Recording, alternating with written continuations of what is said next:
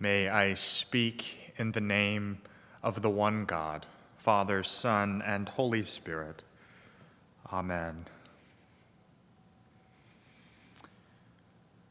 Our text, our gospel text, says, At once the Spirit drove him into the wilderness.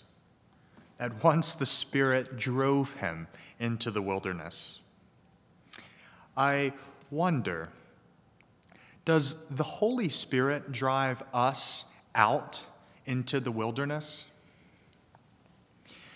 That might seem like a difficult question to consider, and anytime I come across a verse that is difficult in the English, I take a peek at the Greek just to check to see if it can clarify or contextualize anything for me. The Greek actually makes matters harder.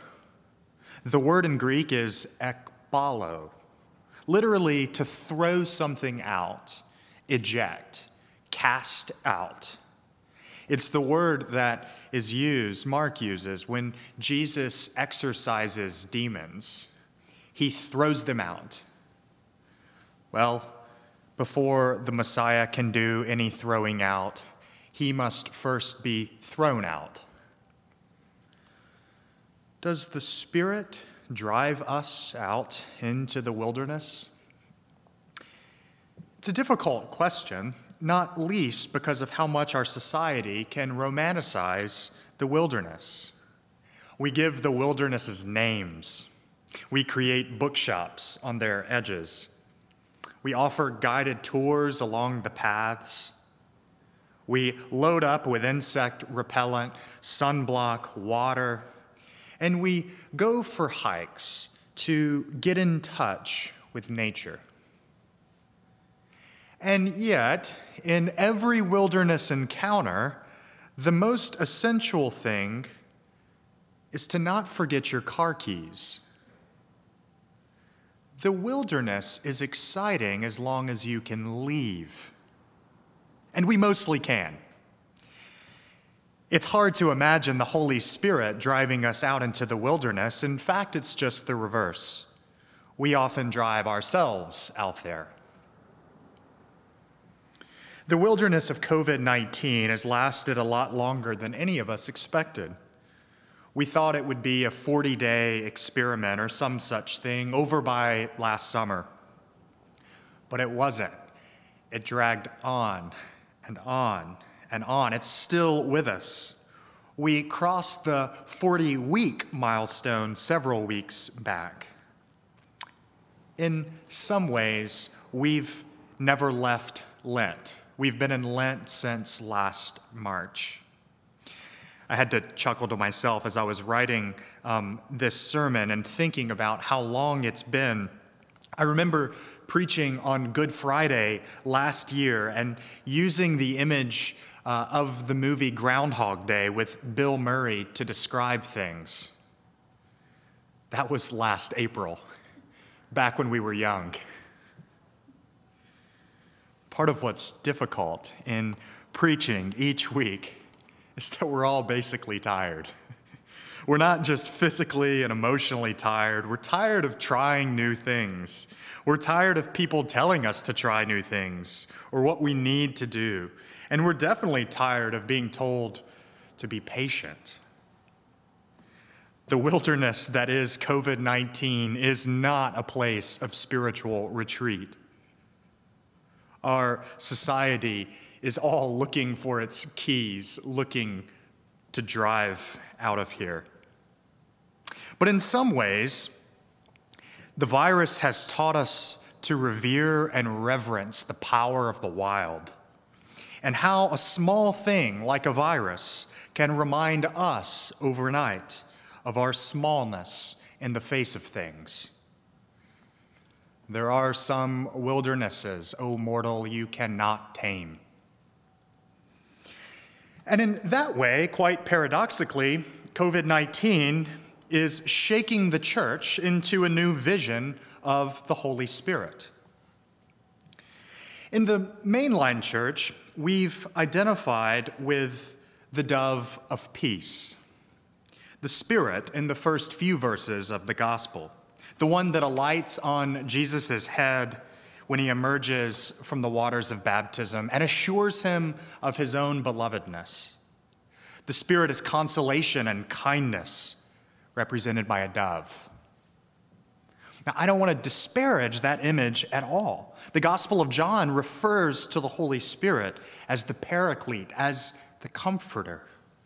And we shouldn't minimize the importance of the Spirit's gentle breeze. But the Holy Spirit isn't always that. In one of the ancient sites of English monasticism, the Iona community off the coast of Scotland, the Spirit isn't a dove, but a wild goose, fierce and alive in its cry, arresting and wild. You don't always feel comfort in her company, but she sure will make you sit up straight. The church needs an untaming of the Spirit. And in some ways, I wonder if that has been happening in COVID 19. We're learning about the wildness of the wilderness and also the liveliness of God's Spirit. I mean, sure, it's easy to moan on about online church. Trust me, I do it about every day and a half. I miss you all. I miss the warmth of this space. I miss the sound of voices raised. I miss your rapt attention during the sermon. All the chatter and buzz at the peace, the way you linger to listen to the postlude. As lovely as this camera is to look into, I really miss seeing you. just that five second check in, just seeing other people. A lot can be gained from that. But out here in the wilderness of online church, I'm learning new things too. I'm learning how community isn't a given, it must be sought after, chosen. I'm learning how the walls of our church are so much bigger than the room I'm standing in. Our congregation is stretched to England, to Maryland, to Alabama. The Holy Spirit is awakening my imagination and longing for mission and outreach. And I'm continually being surprised as to the form love takes, love is taking. Who knew the sentence, Can I help you log on to Zoom? would be a question of Christian charity. It's not always comfortable but the Holy Spirit still is at the helm. Thus, it's important for us not to only lament the past, it's important for me not to just lament the past or think of this present online iteration as JV church. Church is wherever the Holy Spirit creates community. And showing up at this point in the game, this far into the wilderness, suggests to me that you've heard and been moved by the wild goose herself. Did the Holy Spirit cast us into this wilderness? Is the Holy Spirit wild in this way?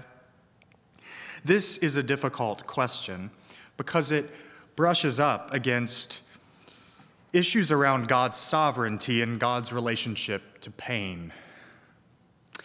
Now, it's common in most liberal mainline circles to eschew any thought of God's hand in events, especially events that we perceive as bad. Unsure of what to say about God in trying times, we often make the essential but pretty modest affirmation that God is with us. Again, it is an essential statement.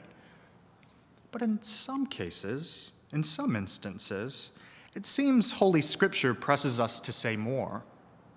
The Holy Spirit is comforter, and sometimes more than that. Despite what the newspapers say, Christians are still invited to believe that the virus is not in charge. This isn't the virus's world. This is God's world. It might be easier to say that COVID 19 led us to this wilderness, but we shouldn't give the virus more power than it's due. And we haven't.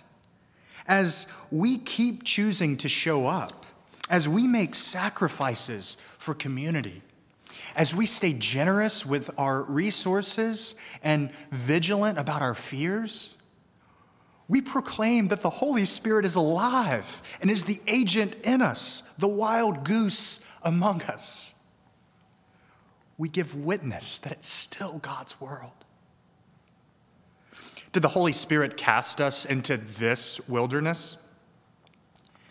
Well, our text this morning simply says that the Holy Spirit threw Jesus into the wilderness. Jesus. The one who knew with a perfect knowledge the love of his heavenly Father. The one who made it his life's love to know the wildernesses of our race. Jesus' whole life was lived on the daring frontier of civility and acceptability. The wild beasts draw near to him this morning and remember, it was the sinners and the tax collectors and the dispossessed who drew near to his table in his ministry. It was in the wilderness of the Roman Empire of violence that the kingdom of peace was pitched. Peter, in our epistle reading, says more. Peter reminds us that Jesus, when he died, went to preach the gospel to those spirits in prison he descended to the dead, is how the earliest creed puts it. Jesus was cast into wildernesses that we'll never know. Well, in this cold and difficult terrain, we may wonder what temptation looks like. And Lent is a good time to give temptation some thought. But this Lent is different. It feels different. We don't join Jesus in the wilderness. We've already been out here. And we find that He is here too, with us. When we are on the trails in the woods, on skis or snowshoes, we see other tracks in the snow. For the Spirit has driven Him to be with us in the wilderness. And we know him. We know him in the beauty of snowfall and the comfort of fire. We know him in the challenge of our consciences and the little acts of kindness that make up our days. We know him in the online communities that bless us and the connections that are still being made. I wonder I wonder if the Holy Spirit has cast us into a wilderness. You could also say that the Holy Spirit, in her wild mischief, might just be driving us more and more out of ourselves and into one another. Out of simple self reliance into deep other reliance.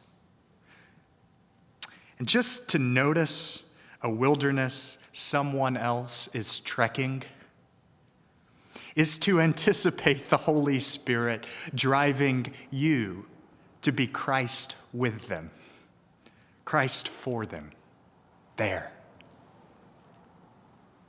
And so may God give us the grace and the courage to follow wherever the Holy Spirit leads.